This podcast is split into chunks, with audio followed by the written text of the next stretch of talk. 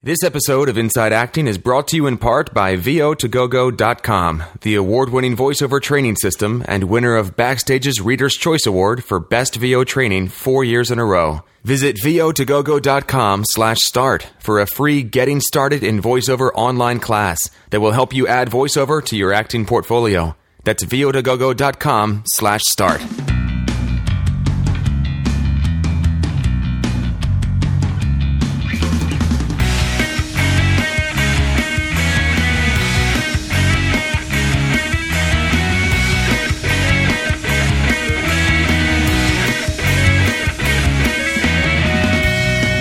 Welcome to episode 155 of Inside Acting. I'm AJ Meyer, And I'm Trevor Algatt.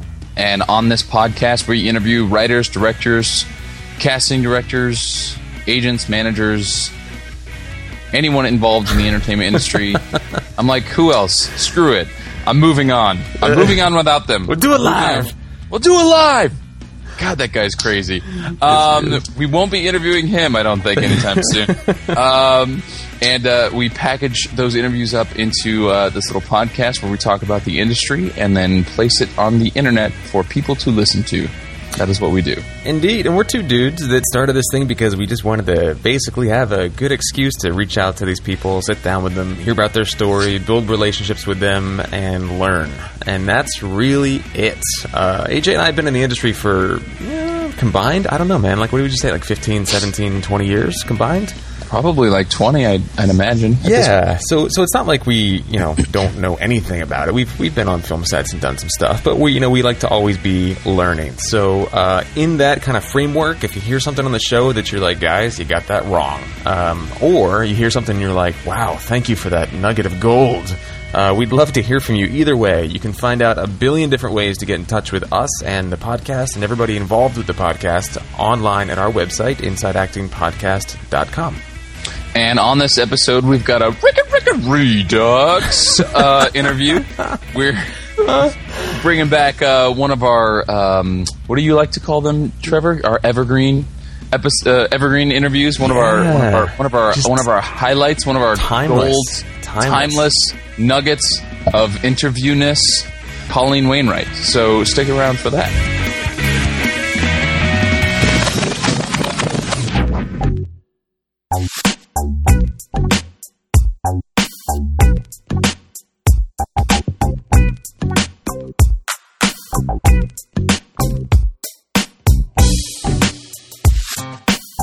Everybody, welcome to episode 150. What'd you do? Uh, I said Ricka Ricka Redux. that was awesome, dude. Uh, how are you, man? It's been a little. We haven't. We had, didn't have you back last week, but now we have you back this week. So all is well in the world. I know. I feel. I, I I actually, for the first time, because usually, you know, it's just like scheduling stuff and whatever happens, and and we just can't. Uh, you know, you and I just can't be in the same internet at the same time. You you act like you're in a musical on Broadway or something. I mean, it's, it's well, not like I'm, you. I'm not anymore. I mean, are you, oh, it's, it's done now, isn't it? I can't use that as, as an excuse. Yeah, that's the other thing. Is like it it closed uh, right before we were supposed to record last time. So. Uh, so what was that like? it was different and the same as closing any other show. Like there's always that bittersweet, you know, like you're sad to see the show go, but you know, it's theater and it's temporal and it's it's going to go away at some point anyway, so most people who do theater sort of prepared for that. You're you're kind of like, well, you know, it's going to it's going to happen at some point, so you're just kind of ready for it. But you know, we had our, our sort of final circle where we all went around and, and said a few words. And you know, one of the things that I appreciated that one of my castmates said is that this show will now be, you know, the yardstick against which I um, measure shows in the future. Everyone was so tightly knit and, and got along and, and was enjoying the process and everything. So it, it sort of reminded me of how you how people feel uh, when they reminisce about like oh high school and college you know those those years where where everybody was just doing it for the joy and the love and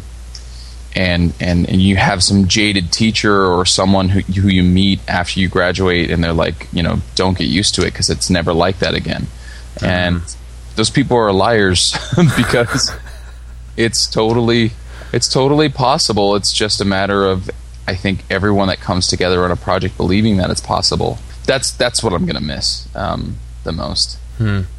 You know, I, I had an acting coach I studied with uh, years and years and years ago, and she said uh, acting is one of the most intimate ways to connect with people. And she really encouraged us to really meditate on that and meditate on the reasons why we do what we do and and and what we're looking to accomplish in the world. And and it just it, I think it's a really profound question to ask yourself when it comes down to it because it really is one of the most um, intimate ways. But but what you just said made me think it's not only one of the most intimate ways to connect with an audience, but also with each other as as fellow artists. And when you're in a cast and a big and a show like that, the bond that you form so quickly and so deeply is is like it's it can be life changing. Yeah, So that's powerful, man. Uh, and I know it's not easy to say goodbye to it, but the cool thing is we're in the age of the internet, so it's never goodbye permanently. It's always only goodbye for a little while. So what's keeping you busy now that you don't have eight, nine, no, eight shows a week? Now that you don't have eight shows a week to be doing.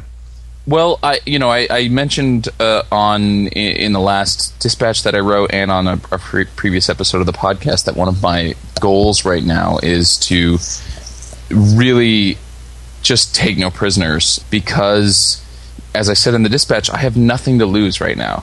Literally nothing to, to lose, and and it's an interesting feeling because even if I move back to Los Angeles, I want to take this this this feeling with me because I wish this feeling upon any actor or any creative person or any person with a vision for that matter. Because right now, I feel like, you know, I was looking at. Um, this is just an example of the way that I'm thinking right now. I was looking at one of those like New York agency books, like the book of like a not a glossary um, directory, a directory of, of New York agencies. They will often say, you know, here's how you submit, and we only accept submissions by mail only. And then right there, they put like an email address. Hmm. Right? We only we only accept by mail, but here's our email address. And I'm like, who cares? You know, if I email you and you and you a ignore my email because I didn't do it properly, or b you know you get upset because I didn't pro- whatever whatever it is. I'm, I'm like I don't care. I have no, I have literally nothing to lose right now. It is it is creating this sense of of reckless abandon, which it feels great it feels great. It feels like you know um, I'm not playing by any particular rule set of rules, any rule book. I'm being super honest and transparent with with people, which is being supportive. Like telling them like, look, I'm gonna move back to LA because no one knows who I am here, but I'm gonna stick around here and see if I can, you know. Create those kind of relationships, and then almost immediately they go, "Oh, well, I know so and so. You should meet them." And just really taking to heart everything that we've learned and talked about on the podcast about building relationships, et cetera, et cetera, and knowing that if people don't know who I am and I don't build these relationships, it, nothing's gonna. I'm not gonna be able to generate any. Anyway, Right. That that's powerful, man. I wonder how many people come across actors like that. I mean, I, I want. I think we all kind of inherently kind of understand that maybe we, you know, should. There's that word. What do you say? You should stop shooting on yourself. stop shooting on yourself. I love that. But you know, I think we all kind of know that maybe we should have that kind of tenacity. But how often do we actually do it? How often do we have a, an approach? Uh, I'm sorry, a take no prisoners approach to like I've got nothing to lose. I got one life to live. That sounded really cheesy, but you know, like that. Uh, like here we go. Let's you know, fuck it. Here we go. I think that's powerful, man. That's that's really cool, and I would I will not be surprised if you create some astounding results in the next three months or however long that you're Well, there. I, I, I, I'll tell you what. I, I am supposed to have a meeting, just a general meeting, with the number one casting office in New York this week, and I'm going to take all of this energy, this like nothing to lose, uh, sort of reckless abandon energy into that meeting with me, and just be like super transparent with them too and just say exactly how what's going on in my life. You know, I came out here to do Heathers. Heathers is now closed. Unless people learn who I am and and and and meet me and know what I'm about, there's no reason for me to stay. So here I am. Let's talk. Let's let's jive. Um, you know, maybe bring me in for something, even if it's not right, just so you can see me work. Mm-hmm. Um, And and let's go from there. I so, love it, man. There, there's a homework for this week. Anybody out there listening to this that's feeling a little inspired, because I know I'm feeling a little on fire right now just listening to you, AJ. Oh, Uh, thanks. Anybody out there listening, think of uh, one to three ways that you can take a no hold, no. God, let me get this right. No prisoners. Yeah, Think of- take no pri- take no prisoners or no holds bar. But they're, but Thank you. I was I was like no hold prisoners barred. Yes. Um, take that You're- approach you're to your career. them. Like, what what does that look like? What, what how can you do that this week? And come up, you know, just take a piece of paper and a pen and think of two or three ways that you can that you can kind of manifest that uh, that energy. Cool, stoked for you. Thanks, man. I'm I I really appreciate it, and I'm glad that it's inspiring because um, it, it I feel inspired. I feel inspired. I feel motivated, and I'm looking forward to what whatever this creates.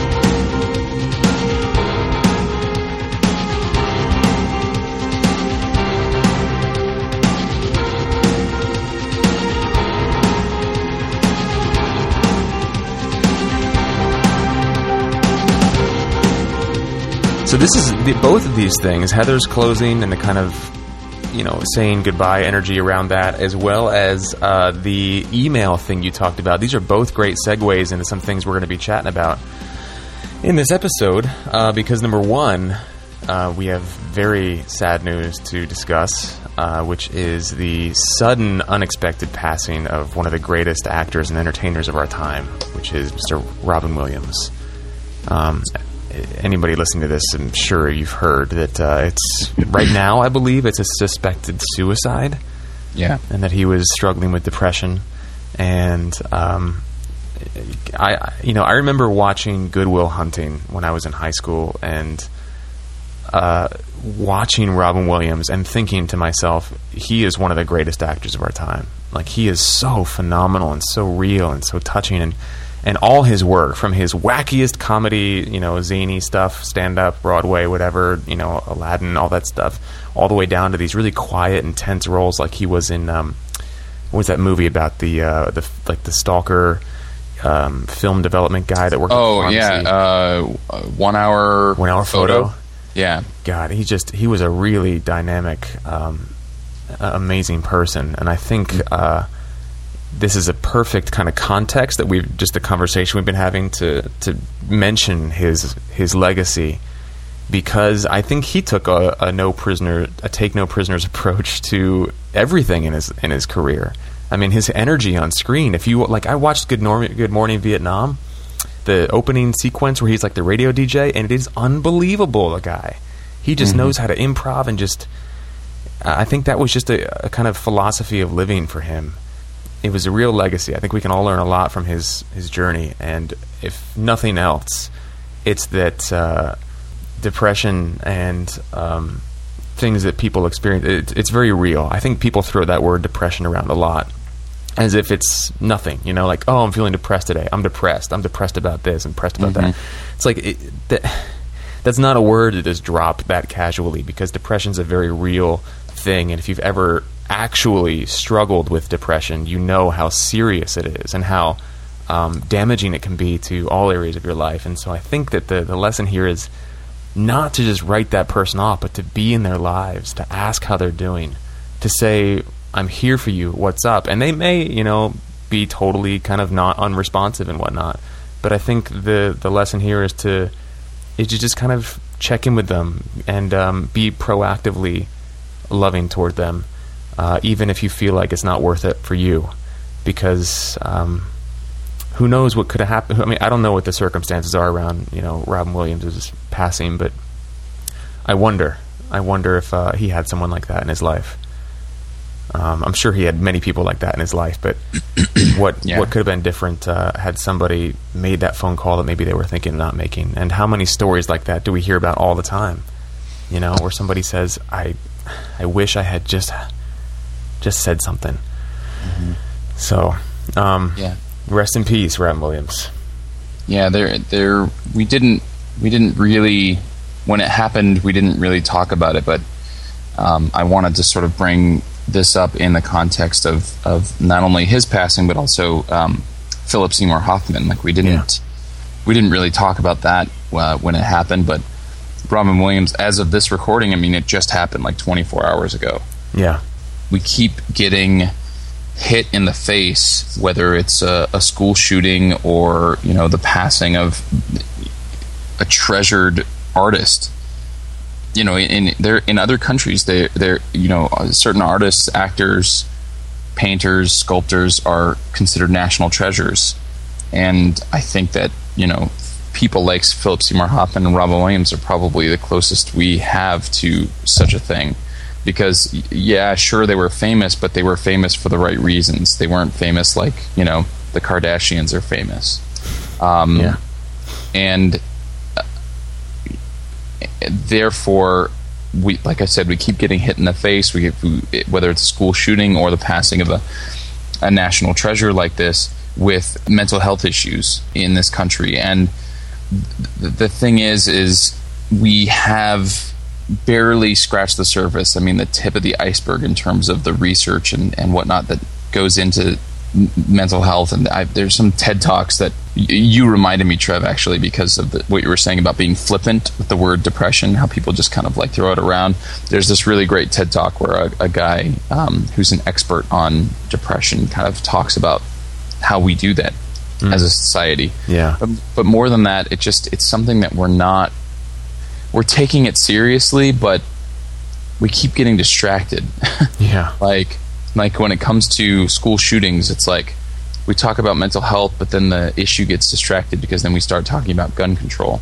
And yeah, when it comes yeah. to someone like Philip Seymour Hoffman or Robin Williams, it's like, yeah, we're talking about depression, but then we get distracted by the grief or the loss or the fact that they were famous or what have you. So I don't know. It, it feels like it feels like we're getting distracted, and I, I just want to at least take a moment mm-hmm. you know, here on the podcast because we talk about art and the creative life, and sometimes intense emotion is is part of that.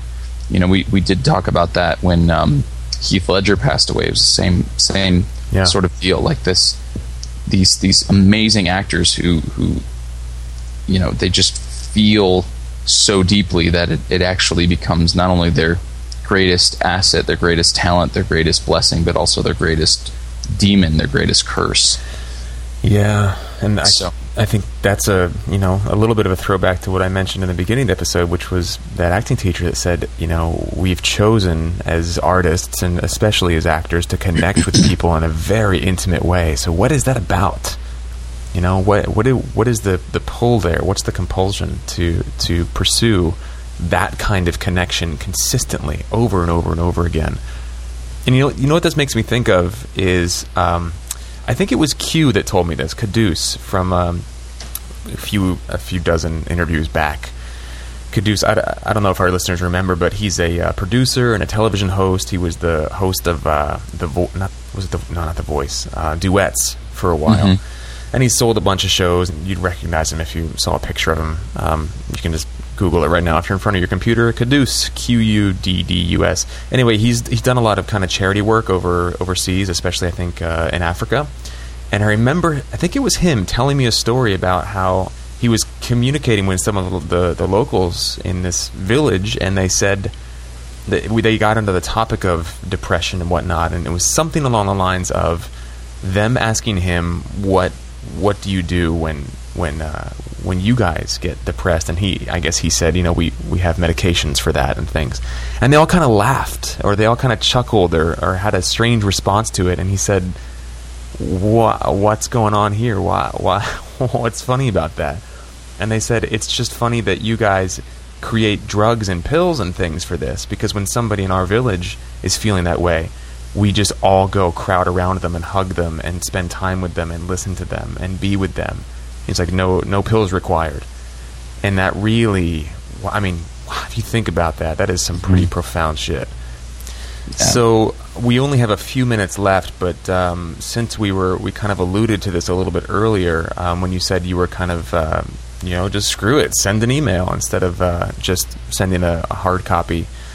Um, when they said they don't accept email submissions, but then list their email address, we got an email from uh, a listener named Lee over in the UK, and he's been listening for a long time. He's a filmmaker. We've we've we've uh, linked to some of his stuff before, and talked about him before. He sent in various questions about you know coming overseas to work on a you know get a work visa and things like that.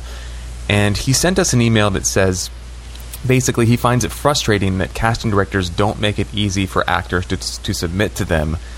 Um, and what the context he's kind of saying this in is email. So he says he knows actors, um, casting directors rather, get tons of submissions, but why don't they accept them through email, especially international actors that wish to submit for big U.S. projects that are usually, those projects are usually more able to sponsor the U.S. work visa, or even small U.S. projects. He says a mailing address doesn't really do the trick because it can take up to two weeks for the mail sent to reach the U.S., and then the actor might miss the opportunity, and there's other kind of, you know, kind of problems with that. So he says, why why don't they list a public email address for for other actors to, to submit to, um, so that um, they're not closing themselves off to a lot of talented actors because in essence it's their job to find the right actor for the role. So I know what my kind of gut level response is to this, um, but what comes up for you right off the bat with this, AJ? I have both sides of a sort of devil's advocate argument to this. Um, on on the one hand, in terms of agreeing with with Lee, I agree with you, and I think it's I don't know, it's almost like a campaign hmm. to, to, to, to, go on to, to try and make this ch- a, a, change across the uh, across the industry because you you know in terms of finding the right actor for the job like in the age of the internet you know there might be someone who lives in a village that like the one that Trevor was just mentioning about Quddus' story that might be right for for for a role. You know, um, there's that actress on uh, uh, Orange Is the New Black. Uh, what's she plays? Um, Crazy Eyes. What is her name? Um, Uzo Aduba, hmm. I think it's her name, and she's from. I think her family's from Nigeria. Uh, mm-hmm. she's a Ni- Nigerian immigrant. So anyway, point is like you know the talent could, could potentially come from anywhere. So I'm agreeing with Lee on on that point. In terms of playing devil's advocate, there's also a um, what's that um, saying? Embarrassing, embarrass, uh, embarrassment, embarrassment of riches, something like mm-hmm. that. Anyway, mm-hmm. point is, you know, a lot of casting directors are either they're either old school or they do it for the sake of just not not being deluged with tons of, of, of, emails. Yeah. They they would basically prefer to deal directly with representation because you know if a casting director um, and he makes mention of April Webster, so this almost doesn't apply. But if a casting director is um, you know works on big enough projects, they may actually just be working directly with some of the big agencies like CAA and William Morris and and and, and whatnot to basically put together um, what are called packages, where they can get not just one actor, but several actors and maybe even writers and directors and stuff from an agency, because the agency puts together what's called a package, and then they just like get several actors at, at once in, in one one fell swoop, one big deal, right? or they have offers out to people or what have you. So in that way, because they're dealing directly with representation, they don't necessarily want to deal directly with actors and therefore be you know um, sort of buried under uh, a ton of submissions. Now, Lee kind of blows that out of the water by saying that he submitted actually to April Webster, who I, I know, who's a you know big casting director. She's she works with J.J. Abrams all the time, and I guess he she was kind enough to get back to him when he when he emailed her. Yeah, via email. Yeah. So, you know, that might actually just completely, you know, discount everything that I just said. So I, I don't know. What what is your? I'm curious. What's your gut level? What's this thing that you you said it's uh, what? your gut level response to this? Yeah, well, basically everything you just said. I mean, about them preferring to deal with uh, the people with whom they can negotiate. It just removes a step of the process for them. I mean, yes, their job is to find the right actor for the role, but that's why we have agents and managers and things because they have relationships with these people and they develop a trust and they can basically save a lot of time, a lot of casting directors weeding through, you know, the bazillion, and I'm, I'm not even really exaggerating, it's like bazillions of submissions. Uh, somebody, you know, I interned at my um, agent's office for a little while, and within minutes of putting a breakdown out, we had thousands of responses. I mean, Oh thousands, Wow. thousands of responses. And that was just through like Actors Access or LA Casting or one of those online things here. So imagine if you had an email address publicly listed. I mean, you'd have to have 10 full time people going through those emails constantly. And then, and then just to look at what the submissions are. And then you've got to deal with downloadable attachments and looking at people's websites and mm-hmm. responding to people. I mean, it just makes no sense on that level. So I think that the system that they've got set up is really just the most efficient for everybody. Now, does that mean that uh, a lot of good actors get kind of ignored or snubbed or, or lost in the shuffle? Absolutely. And that's a tragedy of the system. It's a, it's a casualty of the system. But that's another great reason to do what I think Lee is doing, which is proactively creating your own content, building a reputation for yourself, and building relationships with the right people. Not not necessarily the right people. That, that's the wrong way to put it. But um, you know, people just building relationships with people because that's it's it is who you know. It is who you know. This is a relationship business, and the more you show that you are a good person who does good work, who's trustworthy, who's generous, who's got a giving, hardworking spirit, the the um, the quote unquote farther you're going to get. I think in anything. So yeah, that's that's uh, that's what I think about that. yeah, well, it, it's a tough one. It's uh, I, I told you before we started recording. I was looking forward to answering this, and the reason why is because there's no real good answer. You know, there's Yeah, this is yeah. this is this is one of those questions where like it's a discussion, and there's there's arguments on both sides. And you know, he mentions uh, Sheila Guthrie in the email, and Sheila herself would say. It depends.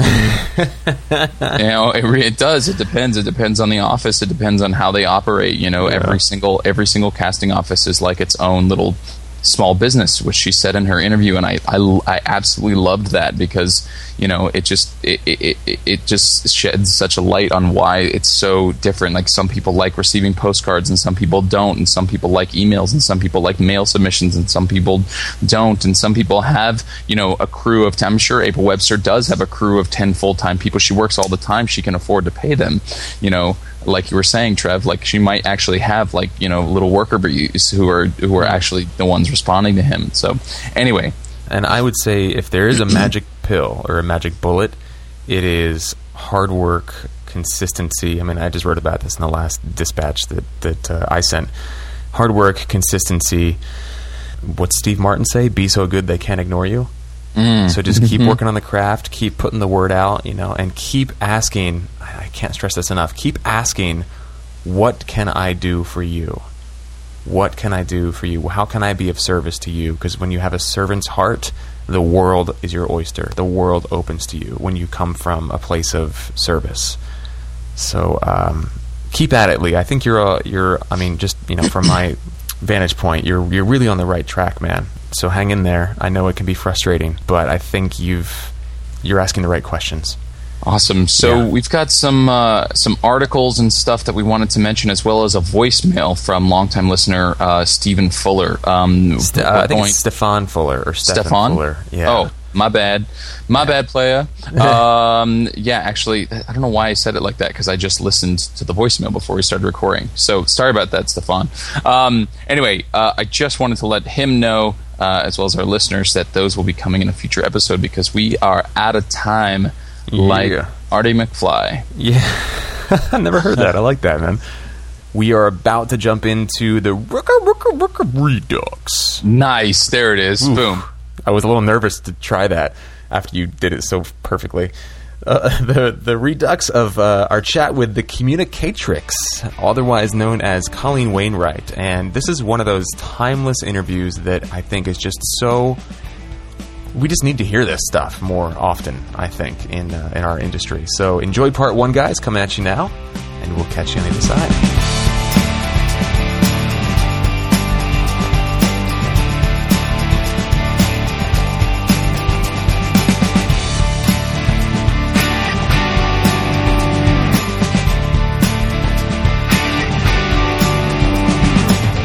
Hey, everybody, welcome back. Uh, this is Trev, and I'm thrilled to be sitting here with Colleen Wainwright, who many of you may know better as the Communicatrix online. Colleen, thank you for being here with us. Absolutely. Thanks for having me on. Totally. Uh, I, I found you initially through your LA casting column. You write a, a column for the for their newsletter every month. I do. I've Um, been doing it for several years now. Yeah, and it's it's fantastic. And I eventually followed the links and then got to your website, and so I subscribe to your your newsletter now on your website as well as pop by your website every once in a while to kind of dig through the archives. And there's some really really great stuff there, but I have to admit that. I, I, you, you do so many things that I almost don't know how to introduce you or, or describe you. So, for people who maybe aren't familiar with your work, what do you do? You're not alone, young Trevor. uh, many people have asked me this. Uh, the best way I have come to describe it is that I help people learn how to think and talk about themselves so that they're understood by other people. So it, a lot of what I do, and and I know it sounds like real loosey, but then it gets uh, there's some tighter applications in there. A lot of it's around marketing, and the weird thing is we get these words like marketing or branding or whatever uh, promotion, and they get scary and obscure because we don't, you know, we attach all these other meanings to them and we don't really know what they are. And really, all of it is, is it, it's all communication. It's all how do I get what I am to you so that we can decide, you know, what to talk about or if we have something we can work on together or if we mesh or whatever. Um, and so that's what I try to do is try to help people see, you know, what sort of, what they what they are, what they like and how to express that to somebody else so that they can find fellow travelers. And in business, that means I teach them about marketing, a little bit about branding. Um, those are just sort of more outward signs of that. But I like to think there's a bigger meaning, you know, like we're all trying to find ourselves. So I think that's the bigger work behind it. Cool, and I think I think part of the reason that I was a little bit um, unsure of, of kind of where that fit in is because obviously that's very applicable to actors, but but I almost feel like your writing isn't uh, in actor speak, so to speak. Do you know what I mean by that? Thank you. Um, and I, I think that's a really good thing because Yeah. I, the more I, the more I'm, the longer I'm out here and the more I, you know, I'm in this industry, I'm realizing that some of the most of the best stuff is stuff that is not just exclusive to actors; it's exclusive to your entire life. right. Um, and so I feel like you really kind of you don't you don't pigeonhole yourself that way, and I think that's a really great thing. Thanks. I try not to. I think uh, just as in acting, uh, we say the more specific you get, the more meaningful it will be to pretty much anyone, which seems counterintuitive, but that's how it works, right? The more specific you get about a feeling or an intention or whatever as an actor, that's how that works. And I think it's kind of the same thing with um, the things we learn. Uh, one of my old acting teachers, Cameron Thor, used to say that if you really want to learn about acting, read a book about kayaking. And, and that was like one of those impenetrable koans back when I like heard him say, it. I'm like, what do you mean? What do you mean? I don't understand it. Like, should I go to the library and get a book about kayaking? Um, but uh, obviously, you know, you left with that kind of understanding that you don't, oh, it's hard to learn sometimes from something that's in that language that you're in all the time. It's like trying to understand what water is when you're swimming in it. Uh, whereas if you can take a little bit of a step away from yourself, it's easier to learn. Yeah, that's really profound, actually. so, you, so you used to be an actor. Yes. So you came out from Chicago. We were talking a little bit before we started recording. You you're from Chicago, and did you do the standard like you know hop on a plane or train out to L.A. and get off and start class and stars in your eyes kind of thing, or how did, what was that journey like? Well, I was a little more complex than that. I am pretty sure that I've secretly wanted to be an actor. Forgive me for sim- oversimplifying, grossly no, no, no, no, oversimplifying no, no. I didn't mean to say. I didn't mean to say that that you'd put it in a derogatory way. I, I'm more outing myself as, like I said, secret actor. I wanted to be an actor, but I'd never really had the guts to just step out and do what you guys do because it was sort of frowned upon in my family. That wasn't a real thing to do. Was, that was for play. Um, so I'd had a very serious job. Uh, I was a copywriter at an ad agency, and I was moving up the ladder and making the big bucks, and you know all that corner office bullshit. Um, but really good health insurance, and um, and then Priorities, I, priorities. I know, I know. But I met and fell in love with a guy who was a stand-up comic and did some, you know, comic acting and stuff. And he sort of helped me realize or helped me out myself as someone who hated her job and hated doing all this stuff. And we moved out here ostensibly for his career, um, but I got a job writing a television show. So I still wasn't even saying I was an actor at that point. And because Wow. um, almost immediately that fell apart, as things will, uh, I started taking improv classes uh, just to keep myself busy and to have some fun and to get out of the house. And that's where I discovered that what I really loved was um, standing on stage, having people laughing and applauding to show me how much they loved me. So, Wow, yeah, that was my trajectory. So, so uh, I'm sorry, I'm still stuck on the part where you started writing the television show. How did that come about? um, through advertising. I mean, th- one of the reasons that I tried to over and over explain to people not to hate, don't hate your stupid j- day job. You never know what it will teach you. Um, and through my own stupid day job and through actually another ex-boyfriend, I met a guy who was a conductor composer and he'd come up with this idea that he sold to teach, uh, to do a weekly kid show. It's like a Saturday morning show teaching kids about the arts and especially music in kind of a fun, hip way. Um, so he wasn't really a writer. He'd come up with the idea and he said, Hey, if you come out and, you know, be co-writer on this and do the heavy lifting, um, then, you know, you have a job writing a television show. So I came out and wrote the pilots and it was so much fun. And it was like, this is great. I love Hollywood, you know, because I thought that's how it worked. Right. And then I saw how it also works, which is that, yeah, that'll happen and then it co- all goes away and all those people that you thought were going to help you out don't. And, you know, it's just, it was a good lesson. Yeah. Wow. Wow. That reminds me of uh, I was at the Ovation Awards this past year, and French Stewart uh, was one of the the presenters, and he just he said, you know, originally I wasn't supposed to be here, and he says because I got a job. But then you know what happened? Job went away, and it was just funny the way he put it because it was just we all kind of knew exactly what he meant. Like sometimes it lands, and then if you're lucky, it sticks around. You know. Exactly. Yeah. Do not cash the check until it's in your hand and then Yeah. run. Yeah, yeah. so, so the acting thing, you did it for a little while here. You did some improv, you said, and I did. I did some improv. I joined. Um, I got into the Groundlings uh, school. We're. ele- I mean, I'm not shilling for them. I'm saying where I was, um, but it's an excellent program. And I worked my way up pretty quickly. I, I don't know why there just kept being openings in the next class above. So I, I got through the whole thing. It was crazy. I was in and spat out of Sunday Company in two and a half years, which is unheard of, I guess now. Uh, but because of that, I I had some connections, and you know, I got an agent, a commercial agent, and did a little, some tiny, tiny TV and film work. Um, not very well, uh, and I wound up. You know, trying and trying and trying to bust into TV and film, and did a lot of theater. Um, and then, but I just kept making, I just kept making money doing commercials. You know, darn, which I was grateful for, but probably not as grateful as I could have been. Um, so that was really my my you know esteemed career was mostly as a grunt in theater and and then doing commercials because grunt in theater. well, you know, I, I didn't have the chops. Like I, I was coming in in my 30s, my mid 30s, and all the people who were, you know, it's like there's uh, um, no shortage here, as you know, of white women in their 30s um, looking for jobs uh, who are just slightly funny um, around the edges. And so, yeah, I was always up against these women who had just amazing careers and tremendous chops. I couldn't. It was difficult to even really be jealous of them because, like, come on, they could run circles around me acting wise. Um, so I did. I played tiny, tiny parts. I was, and I my my my one stupid day job as an actor. I was like the world's oldest gopher. I was like a 36 year old getting people coffee and making copies.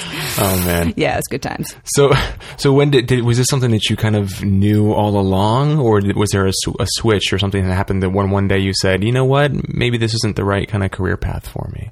two things happened. I mean, I mean actually, several things happened, but um, one small thing and one really big thing. And um, the small thing was, I remember um, a friend of mine, who's now a very good friend of my writing partner, said we were just talking about acting one at one point, and I you know I'm like complaining about how hard it is and all the rehearsing, and it's so hard, and I you know isn't it just so hard being in pain all the time, and especially when you know you have, when you do comedy, when you're really going to do it, you have to actually feel the feelings, and so it's ten times worse because then people are laughing and you're feeling horrible.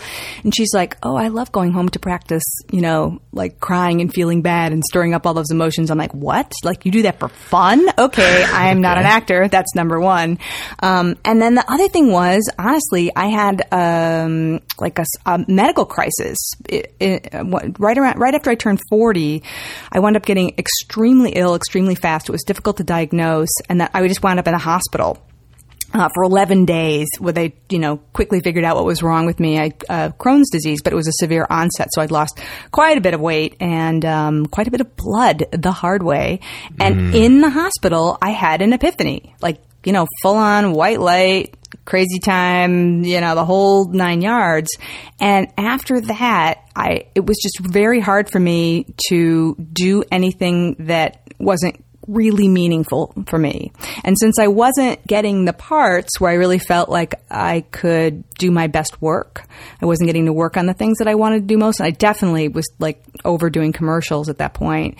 Um, it, it was sort of a combination of the the business saying "Bye, Colleen, move on," and me saying, "Yeah, really, it's time to go." I'm getting, I'm turning into one of those grouchy old ladies at commercial auditions who's you know complaining about the parking and this and that. And that's I had always said if I if I turn into one of those, I gotta go. Shoot me. Yeah. Right. right. Wow. So, uh, if you don't mind me asking, about how old were you when that when that kicked in for you? Um, well, I, I got ill. It was it, actually it was ten years. It'll be ten years this uh, September that I was hospitalized. So I was forty one. I just turned. I, I, I got a colonoscopy on my birthday, and the nurses ate my cake. Um, That's a visual for you. So so much fun. and then um, I, it took me a few years to sort of get out and move into the next thing. I'd been doing graphic design on the side, and but that's really what got me into writing again. Um, I'd taken a long break from writing because I'd had such a dev- devastating experience um, getting getting kicked out of the groundlings. Um, so I just stopped writing, and I got back into writing, and I just just quit messing around, just quit fucking around. It's like, all right, let's just do this, and started to blog, and um, I took the graphic design work that I'd sort of been doing on the side. And thought, well, I'll try and turn that into a career. And I did that for a while and then wound up moving it more into consulting and speaking. Which Wow. Is the mix I'm doing now, yeah. So it just kind of organically uh, came about. Very much. Wow. Very much. Like I could not. I mean, I'm still trying to make it something. like it's, I find not very useful, which is weird because always I had this very strong will, and I would just, you know, I want to do this. Okay, I'm going to will it into being, and it seemed to work that way, and it doesn't work that way anymore. So yeah, I got to Huh. kind of let go. Wow, wow. Well, I, I've learned so much from from your work. I mean, your blog. I mean, I, I read the post where you were reading uh, fifty books or fifty two books in Yes. fifty two weeks. So I actually I attempted that, and I was on track for about fourteen weeks, and then just other things got in, and I was like, ah, this is like stopping my life in a way for for me personally. Maybe I was picking books that were too challenging or or whatever it was, but um. I, I think what it did for me more than anything was just kind of inspire a uh, an attention to learning as a as a as a conscious practice, um, and you know, not just learning about you know the, the business or the just marketing. It was learning as as as all as it all is in one bucket. If that's if that makes any sense. Absolutely. So, um, so I've really enjoyed that, and um, I've gotten a lot out of it as a person. That's definitely applicable to my acting.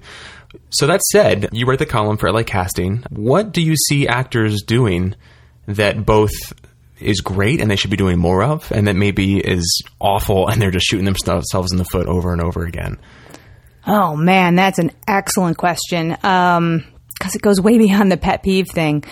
Um, my, of course, my pet peeve I do have to just get out of the way is like it's unbelievable to me that I say over and over and over. Like I explain to people how to, you know, approach people in an email, how to market themselves, how to do all these things, and then it's like they, you know, they. And this, I say, the one thing is, please, please, please don't email me on like how to get an agent. And then, of course, what is email? Guess. Can you look at my Good reel? idea. Like, don't send attachments and don't ask me how to get an agent. Gigantic attachments. And could you help me get an agent? I'm guilty of that too. Right after you said the thing about how to get your emails answered, Right. which was basically keep it short and to the point, Right. I sent you this long email. I know, but it was charming. You actually did a really good job. And the truth is that uh, all rules are made to be broken. Um, that's how we have new rules, and that's how change happens. But you know, the, you better know that you're breaking them, and and you better know that that you're rolling the dice doing that. Which you did a great job with that. So kudos to you. Cool, and- thank you. Well, it worked. Yeah, so. it did work. Here we are. Um, so I think the thing that actors do that's good is I. Oh man, the, they follow their passion, And I think that is excellent. I think that's why other people like the people who like to be around actors like to be around them is because they're very alive. And like you said about, you know, um, just the aspect of getting inspired that you could change, that you could uh, take on this new habit of reading, that you could learn things, you know, that's really what you're doing when you're trying to do anything. It's not necessarily about getting the knowledge, although that's certainly a wonderful byproduct. And I love reading because I learn things, but also it's keeping me in that constant um, state of flux, of change, of, you know, being able to embrace whatever comes next. Um, and that actors can stay open and ready is just so beautiful and so inspiring to me. And that's again, it's another reason I realize I'm not an actor. It's like I don't mind doing it. I just don't like doing it in front of people and difference. crying and stuff, Right. Yeah. um, or feeling those horrible feelings uh, when I'm when I don't actually have to be feeling them, except because I'm getting paid to do it. um, so that's the thing I think actors do that's great.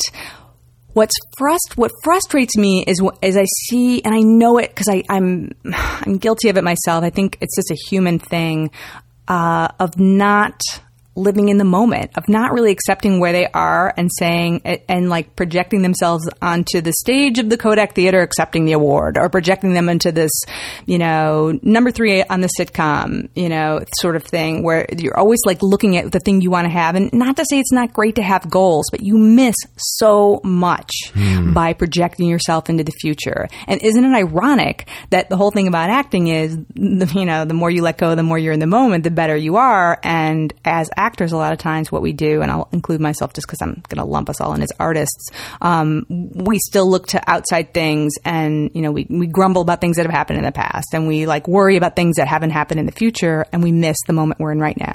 And this example of what you're doing right now with this show is fantastic because it's like, you know, you, you, you guys could be just sitting around saying, oh, well, you know, we really just want to be famous and have a this or that. It's like, no, we want to learn. We want to meet these people. Let's see what we can make ourselves right now. Let's have a conversation right now with someone who's interesting to us mm-hmm. and share that stuff. And that that's cool. Like if you can turn it around and live in the moment, that's awesome. But man, actors, actors, stop like projecting yourself into the future. You have there may not be a future. You may die tomorrow. You know, I yeah, no, all grim, but that's, that's a good point. point, and I think I, I, I don't think. I mean, I read a book uh, recently.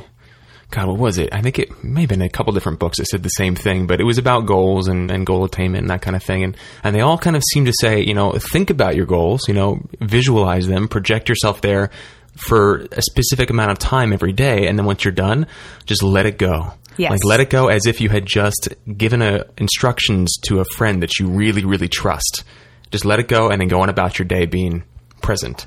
And that was a total paradigm shift for me because I was always like, no, I got to constantly be thinking about what I want. And what that, what that turned into for me was I'm constantly thinking about the things I don't have. right. And then when I learned to be like, okay, just see it, feel the emotions, whatever I need to do, and then just let it go. And then come back maybe before I go to bed, do it again. But the rest of the day, I'm in the present moment. And that made a big difference for me.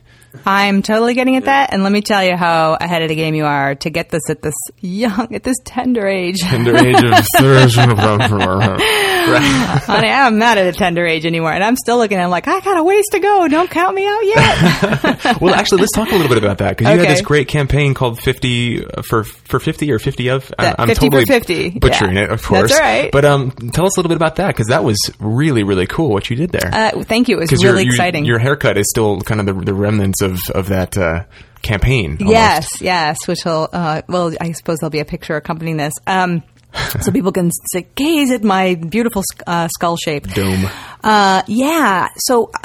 I am one of those people who worries, uh, you know, talk about projecting yourself in the future, worries about like, well, you know, I need to start getting myself used to the idea that I'm going to be X number of years old way in advance. So I've been thinking about my 50th birthday for a long time. Not that I was like worried necessarily about being like old because I'm not an actor anymore. Who cares?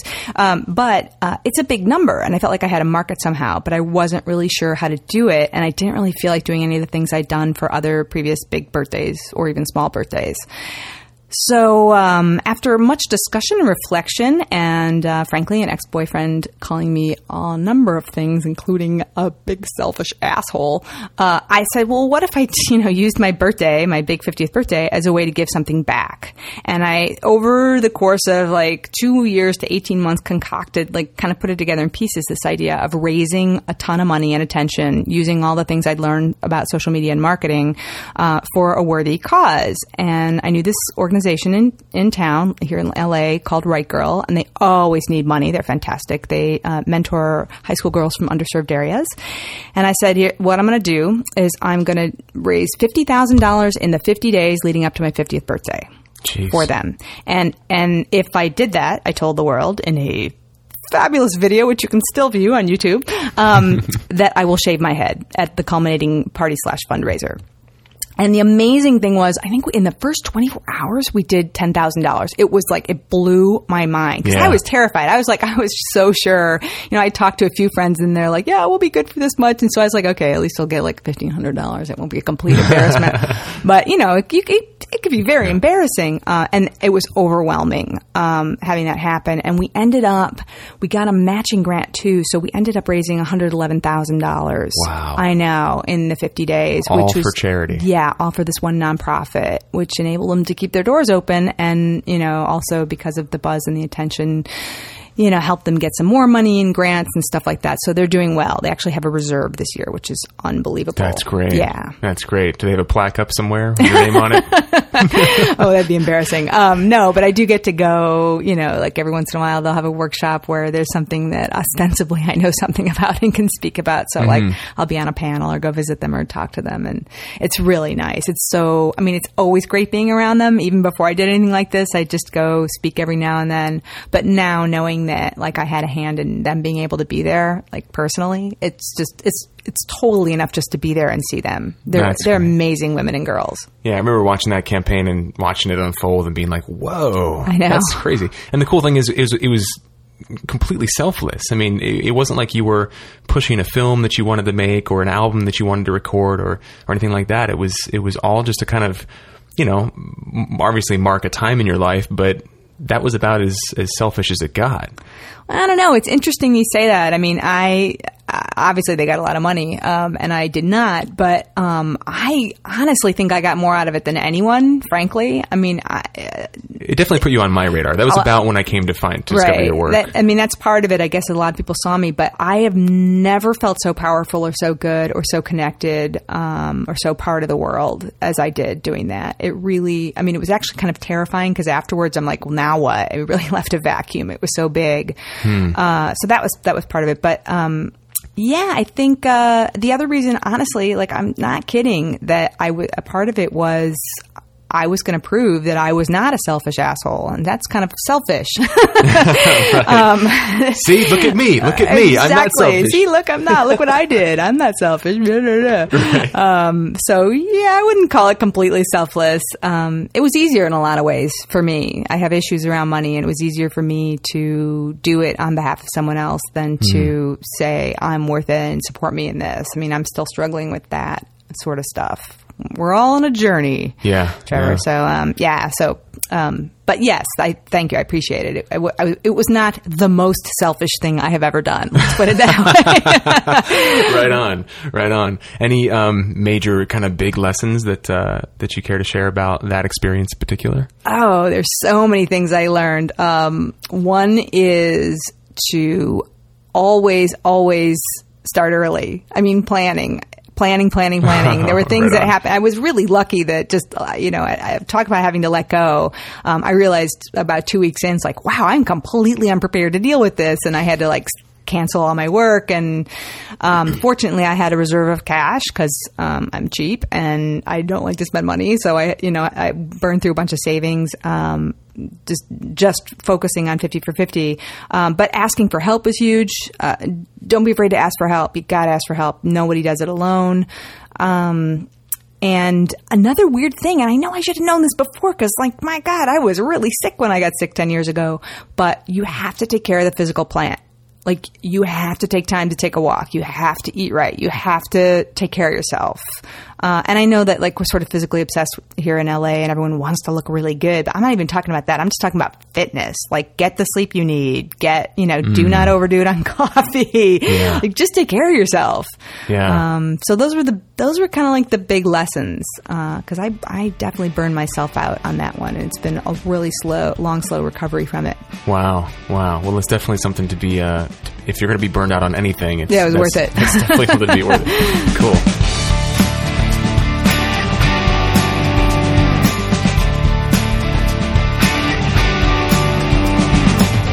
Hey everyone, welcome back from the Redux. That one was a little. That one was a little weird. That one That was like, really good. That was like I had to throw up or something. um, uh, hope you dug it. Um, I'm actually, I'm really hoping that somebody listened to that for the first time just now. That was, that would be uh, my my my dream. That would make all my dreams come true. I could die a happy man knowing that that was the first time someone heard that. Part two coming next week, Trev. Yes. Is Yes, that- indeed. Yes, indeed. And, and while you guys were listening to that interview, AJ and I were on clickhole.com. That's click, as in like a mouse click hole. dot com. Just so it's not a, it's mis- not a por- it's not a porn site. Yeah. It's not a porn website. We were talking about um, we were talking about link baiting on on Facebook and other social media sites like Twitter and Tumblr and stuff. Yeah, which was an altogether new term to me, link baiting.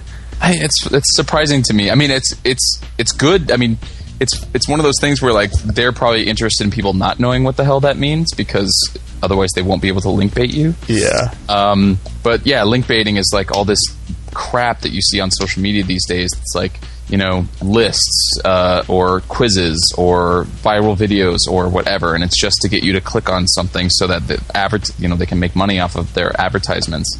Um, and uh, BuzzFeed is kind of the king of this right now, and and so the Onion, who are brilliant at um, satirizing and lambasting everyone, created the answer to BuzzFeed, which is called ClickHole.com, and it's it's not it's it's funny because I, I I never thought about making something like this my pick of the week, but uh, maybe I should have. Oh so here's a little God. here's a little pick of the week point five. I'm looking at these article titles and they're hilarious. They're so funny. These clowns are still beautiful even without their makeup. this one says we put a GoPro on Grandpa to see what heaven looked like. Oh my god, that's awful. My- my- Nine microwave buttons you've never used. My favorite is uh, eight baby penguins that are pretty cute but don't stand a chance against Hillary Clinton in 2016. It's beautiful. Oh God, The Onion is the best thing ever. The Onion and The Daily Show are like two of my favorite things in the world. We need it. We need it. We need to Yes, be able to for ourselves. obvious reasons. Oh my god. Oh jeez. What is Anyway. your uh, pick of the week, dude? My, my actual pick of the week. Oh my god. Yeah. Uh, my actual pick of the week. Um, I was thinking about you know Robin Williams and, and some of my favorite uh, you know performances of his, and you know you mentioned Good Will Hunting, and a lot of people sort of look to that as being one of his first you know dramatic performances. But you also mentioned uh, one of my favorite movies of all time, which is Good Morning Vietnam, and that's my that's my pick of the week because it's it's it's old enough now that there there's a chance that people may have not actually seen it. Yeah. Um, the World According to Garp actually came before that, uh, a couple years before that. Love that like that book. It's a great book. Five, five years before that. Yeah. And, you know, it's another sort of comedy and drama mix, just like Good Morning Vietnam is. But um, his performance in Good Morning Vietnam is, I think, Oscar worthy. I, I don't think he was nominated. Uh, I'm actually I'm looking it up right now. Uh, Academy Awards. He was he was he was nominated Best Actor in a Leading Role. So. Wow. Uh, yeah, so it was worthy of a nomination. I don't know who he lost to. Um, you know, we can research that later. It was 1987, but Yeah. Does anybody ever really lose though? I mean, you know, like you, he didn't get a statue, but you know, yeah, yeah. But uh, but you know, he did end up winning later for for Good Morning Vietnam or for Yeah. uh, Good Will Hunting rather. And if it, it's just one of those movies where like if you've never seen it, uh, it's a really really good movie. I mean, it's just it's super funny and there's some really intense moments and you know it's it deals with some stuff that we're still dealing with in terms of war and Yeah. and um, you know obviously questions of should we be there because uh, you know Vietnam was uh, a, a, such a controversial conflict. and Adrian Cronauer was a was a real person. He was a real DJ, um, and I've seen I've seen footage of, of him as well, and he was funny. He wasn't Robin Williams funny, but he was funny. you know, I, I, that's one thing I really like about Robin Williams' uh, career. Uh, I mean, obviously he's a brilliant actor, but he also chose really empowering films to do.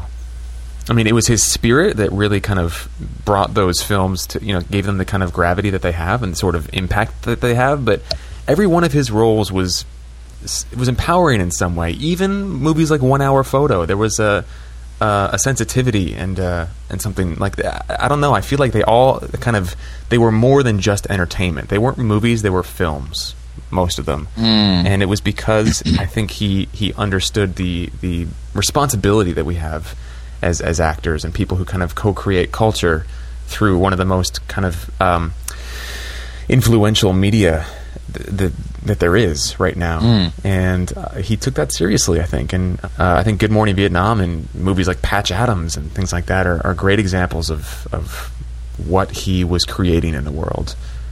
Obviously, he is leaving a legacy, and that's you know I think we all leave a legacy. It's just a matter of choosing what that legacy is going to be. Yeah, yeah, Yeah. very much.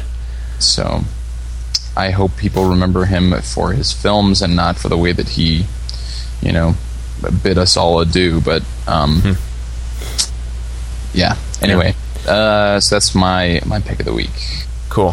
What is your pick of the week, my friend? Uh, it's a book called Vagabonding by a guy named Rolf Potts, which is a very cool name, I've decided.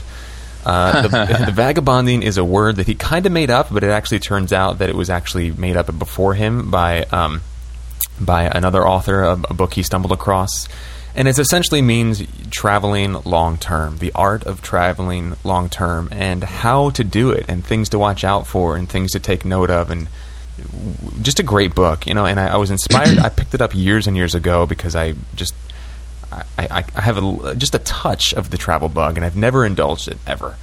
And my younger brother just got back from six weeks trekking across Central America, um, seeing you know the Mayan ruins and all this stuff. And he was on his own for most of it, and just staying in hostels. And and he's been staying with me on the couch these past couple weeks, and we've just been talking about his journey. And it's just it kind of reignited the uh, the that that kind of like intense interest I have in just getting out there and seeing the world. And really, um, there was a quote uh, that I read a while ago that said something along the lines of if life is a book and if you're not traveling, you're only reading the first page.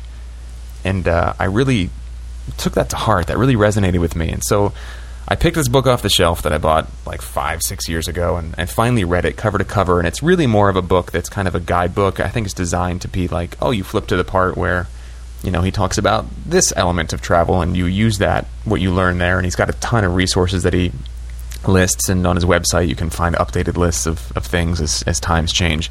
But really cool book, man. Just if you're thinking at all about traveling, um, totally worth it. In fact, uh, in fact, our friend Jason Liu, uh, I think you know Jason, AJ. Oh yeah. Um, he just took off for Thailand a few months ago, and he actually, uh, I gave him this book to borrow, and he read it like in like a week, and then he took off, and then I, I posted a, a picture of this book on my Facebook page saying that it was really good, and he commented and he said, "Oh, I've been in, I think he said Thailand. He's like, I've been in Thailand for four months, not coming back anytime soon."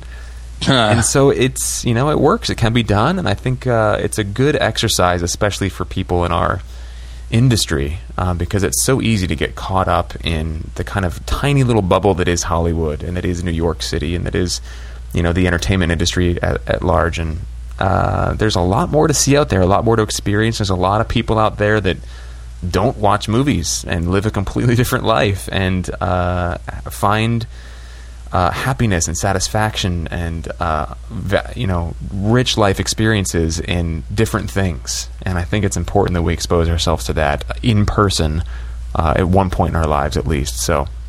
It was a good book, man. Vagabonding by Rolf Potts. Link on our website. And if you decide you want to purchase the actual book, and I recommend picking up the hardcover copy, please buy it from our website. Use a link on our site, and uh, it supports the podcast. We get like a, a few pennies, I think, of the purchase price, but it's a, it's an easy way for you to give a little bit of love to this thing we do. Uh, I, I saw I actually saw the Facebook post that you mentioned where you posted the picture, and I'm really glad that you made it your pick of the week because I was when I saw that that that picture and you saying like, "Oh, I got the traveling bug," and I was like, you know, traveling is something that I love doing when I do it, and I I always am feeling like the the the want to get back to it, sort of, uh, mm. if that makes sense. And um, I'm actually I'm I think I'm going to be uh, picking this book up and, and reading it. Cool, cool. Yeah, it's a good one. And like I said, it's more of like a guidebook and less of a cover to cover kind of book. But um, yeah, it's good stuff. And you know, to be honest, dude, I, I have like never traveled. To be honest, I, I'm I'm very much an amateur in that sense. I, I, think the only travel I've ever really done was when I drove from Philadelphia to Los Angeles on my own over the course of three weeks. Wow! Um, but I didn't know what I was doing. I, I had, you know, it, it, was just I don't really count that. So I've, I, I feel very uh, I feel very much like a noob when it comes to this stuff. So um, yeah, dude, you gotta you gotta get out there. Yeah, it, it's um, yeah. it it is life changing because it um, because of the exposure to just different cultures and and what that it's not it's not necessarily about the exposure itself but about you being in that context and and and and sort of being able to compare that to your own con- like how you how you live yeah I, so you see you know how other people live and exist and what that's like and then you can sort of compare it to your own life and that i think that juxtaposition is where the learning takes place yeah I think it's at least that was my that was my experience. I sense it's a pretty crucial experience for for anybody really, but especially creative types. And and I'm in a place in my career right now where I, I, I don't feel the kind of rush, get it done now, the clock is ticking kind of stuff that I felt in my 20s. Um, I just feel much, and I think this is pretty normal. I think I'm probably right on schedule. Any older listeners listening to this, uh, but you know, I, I feel much more kind of like um, you know, no rush, man. Like I, I'm gonna live my life the way I want to live it, and the industry will always be here. And you know, there's all this idea about like you've got to have certain number of co-star roles on your resume by a certain age, or people start wondering what's wrong with you, quote unquote. And I'm at the point now where I'm like, screw it. Like, if I decide to leave for a few months or a year or two, and then come back, I'll make it work. Like I have no doubts mm. that I can that I can make it work without adhering to some formula or some set of rules because, like Sheila says, it depends. Uh, I don't see myself as somebody who's who's going to get lost in the the rules of things, and nor do I care so much anymore. Mm-hmm. You know, so it's a good freeing feeling. So this this book was a, a paradigm shift for me on a lot of different levels. Uh, sweet. All right. So listener pick of the week because we are quickly running out of time comes from listener Lee Vang. Uh, I wanted to say his last name so we don't confuse him with the Lee Neville from earlier in the show. uh, and uh, Lee sent us a pick um, that's an indie musician, and her name is Lindsey Stirling. Maybe you guys have heard of her. She's a kind of a solo violinist kind of person, and she's really kind of she adds some cool like dancing stuff in. I, have seen her videos on YouTube, and uh, Lee basically wanted to to highlight her because she's been around for a couple years, but she's gone mainstream completely on her own. She's a self-made musician with a very original sound. And Lee says that she was originally on America's Got Talent in 2010, and Piers Morgan and Sharon Osbourne, two of two judges who are people that you know are kind of in high places in, in the world, um, they told her she'd never make it in the industry, that she'd never sell out a theater with even hundred seats, and Piers Morgan even told her she sounded like drowned rats being strangled. Um, ouch. She tried going to the, the industry record label route, submitting to agencies and stuff, going to Vegas and whatnot. Everyone turned her down, so she just started her own YouTube channel. She edits and produces her own videos. She's got 5 million fans, half a billion views, two self produced albums, her own record label, and a world tour that she created. So she's a self made success story, and she's proved all those people wrong. And uh, I think she's, he even says in her re release album, she thanks Piers Morgan for giving her the strong motivation to prove somebody wrong. And uh, Lee submits a, a link to us as well for a song called Crystallize that she does. And he says that more than anything, she reminds him and all of us that we all have the tools to create our own work, and we can't let what other people say about us bring us down, regardless of their industry professionals or not. Uh, and then he even says, you know, he knows we have a, a kind of uh, informal rule for guests on the podcast, but he thinks it'd be really cool to have her on the sh- on the show because she's based in LA and he she seems really humble and down to earth, and she's self made, and and I for one would love to sit down with with her. So to learn more about her, check out our our website. Uh, her l- info and link and whatnot is uh, in the show notes uh, of this episode. But Lindsey Stirling, awesome chick. and hopefully future IAP guest. Yeah, hopefully future IAP guest. Absolutely. So thank you, Lee, for the uh, for the listener pick. Um, let's see here. We have uh, a Patron of the week? Yes, patron of the week. Do you want to take it away? Yeah, patron of the week uh, this week is Keenan Falk. I think he may have been a patron of the week before. Um, his blurb on our website says it took him 10 years out of high school to finally admit to himself that he had a dream. You know, that's not uncommon, and we've heard it many, many times on the podcast here. Um, he's based out of Tucson, Arizona, here in the States, and is finally accomplishing that dream by working as an actor and a voiceover artist while maintaining his day job as a pyrotechnician and production assistant to a local Wild West stunt show.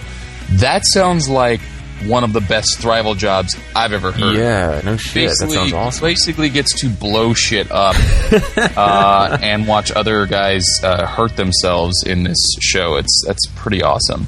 Though he's new to the industry, uh, he is working hard to build experience in film and voiceover uh, to take him to a major market someday soon. Well, you're doing the right stuff, Keenan, and um, and I'm not just talking about being our patron. I'm talking yeah. about uh, you know making your own stuff, continuing to work, um, continuing to get better, and build um, not only your resume but your library of content um, to take with you to um, a major market, not only as a uh, a calling card, but as a body of work and a body of experience. So, well done there. Amen. he's and he's just a good dude too. I've exchanged a few emails with him here and there, and um, you know, just via our, our podcast email, and he's just a, a really good guy. So, uh, good dude to know. Uh, make sure you guys check him out on our um, patron page and in the show notes of this episode. And uh, hey, you know, find him on Facebook, Twitter, reach out to him. You know, start building relationships. It, it never hurts to know more awesome people in this industry.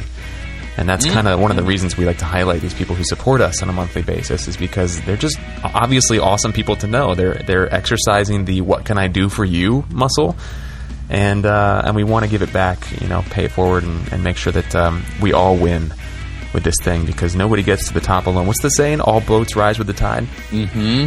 Firm believer in that in that one. So, uh, boom. I think that about does then favorites. for episode 155. Yeah. Yeah, yeah. Alright, sweet. So you guys know how to get in touch with us: iTunes, Twitter, Facebook. You know the usual kind of rundown. Uh, we're kind of tight on time, so we don't need to go through all of it right now. But uh, feel free to leave us a iTunes review and or a dona- donation. We uh, love both of those, and they both go a long way for us. And I think that's it. Yes, sir. All right. So for Jen, our Jen Levin, our production coordinator, Cesar Gamino, our technical producer, Gadali Gubarek, who's our marketing and web director, and Deborah Smith, uh, for whom we are still creating a title, but she's definitely lifting some heavy weight behind the scenes. Uh, for all those people, I am your co-host, Trevor Algatt. And I'm AJ Meyer. We'll see you next week. And in the meantime,